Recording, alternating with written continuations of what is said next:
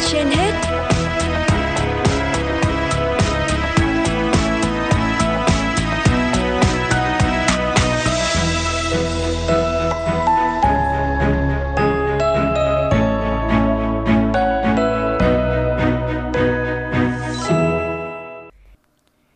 Lê Thông và Thu Minh xin kính chào quý vị thính giả đang nghe chương trình Sức khỏe trên hết của Đài Phát thanh Truyền hình Hà Nội. Thưa quý vị và các bạn, cảm thấy cuộc sống vô nghĩa, thấy bản thân vô dụng, tìm cách tự hại mình, thậm chí muốn kết thúc cuộc sống, đó là những biểu hiện điển hình của trầm cảm nói riêng cũng như những bệnh liên quan sức khỏe tâm thần. Tuy chúng dễ gọi tên nhưng rất khó nhận biết, có thể xuất hiện sớm nhưng thường phát hiện muộn. Đặc biệt, ở tuổi vị thành niên, vấn đề sức khỏe tâm thần cần được đặc biệt quan tâm để giúp các em vượt qua giai đoạn khó khăn nhất, từ đó thoát khỏi suy nghĩ tiêu cực. Tại Việt Nam, hiện có tới 13,5 triệu người, tương đương 15% dân số, có vấn đề về sức khỏe tâm thần. Riêng với trẻ vị thành niên, một khảo sát về sức khỏe tâm thần mới đây nhất của Bệnh viện Nhi Trung ương thực hiện ở Hà Nội cho thấy tỷ lệ sàng lọc trầm cảm là 26%, stress là 33%, rối loạn lo âu tới 38%. Con số này thực sự rất đáng lưu tâm, nhất là với các bậc phụ huynh có con đang ở lứa tuổi, vẫn được coi là có những dấu mốc quan trọng ảnh hưởng đến hình thành tính cách khi trưởng thành. Tuy nhiên, vấn đề chăm sóc sức khỏe tâm thần dường như vẫn bị bỏ ngỏ, chưa được quan tâm đúng mức và cũng mới chỉ có rất ít cơ sở chuyên khoa dành riêng cho sức khỏe vị thành niên. Tiến sĩ bác sĩ Lê Thị Thu Hà, Bộ môn Tâm thần, Đại học Y Hà Nội nói.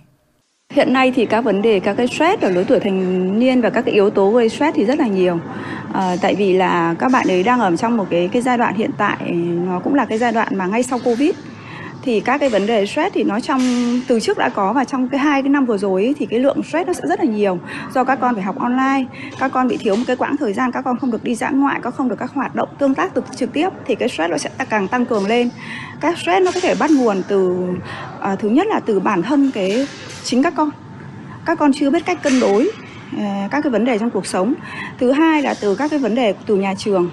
vấn đề từ gia đình vấn đề từ xã hội tất cả đều có thể thành cho các con mà nhất là cái tuổi của các con là cái tuổi mà cái nhân cách nó chưa hoàn thiện thành ra là cái cách các con đối phó chưa tốt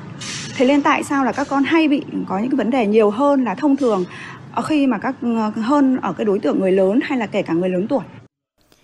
Thời gian gần đây, những trường hợp trẻ vị thành niên gặp vấn đề về sức khỏe tâm thần tương tự đến khám, tư vấn cũng như trị liệu có dấu hiệu tăng lên. Phổ biến nhất vẫn là rối loạn giấc ngủ, rối loạn hành vi cảm xúc như là lo âu, sang chấn tâm lý.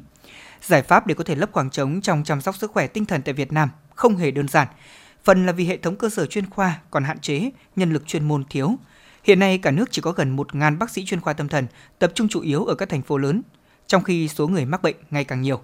Vì thế, nhu cầu cấp bách đó là phát triển đào tạo để có thêm nguồn nhân lực xử lý tốt những rối loạn tâm lý, nhất là trong việc chăm sóc và hỗ trợ sức khỏe của thanh thiếu niên. Trong số những trường hợp được phát hiện mắc bệnh trầm cảm, phần lớn là bộc phát khi đã bước vào tuổi vị thành niên. Đây cũng là lứa tuổi có nhiều thay đổi về tâm sinh lý, hình thành nhân cách, thế nên rất cần sự chăm sóc đúng và phù hợp của cả gia đình, nhà trường cùng với sự quan tâm đồng bộ của xã hội. Thế nhưng thực sự quan trọng nhất, khả thi nhất vẫn là cha mẹ, những người gần gũi có ảnh hưởng nhiều nhất với các con. Tiến sĩ bác sĩ Lê Thị Thu Hà nhấn mạnh. Đầu tiên là chính gia đình tìm hiểu xem hỗ trợ các con xem có được hay không. Ở gia đình ở đây có thể là chính là bố mẹ, có thể là họ hàng những người mà các con nghe. À, và ngay từ nhỏ thì rèn cho con bồi dưỡng cho con cái tính cách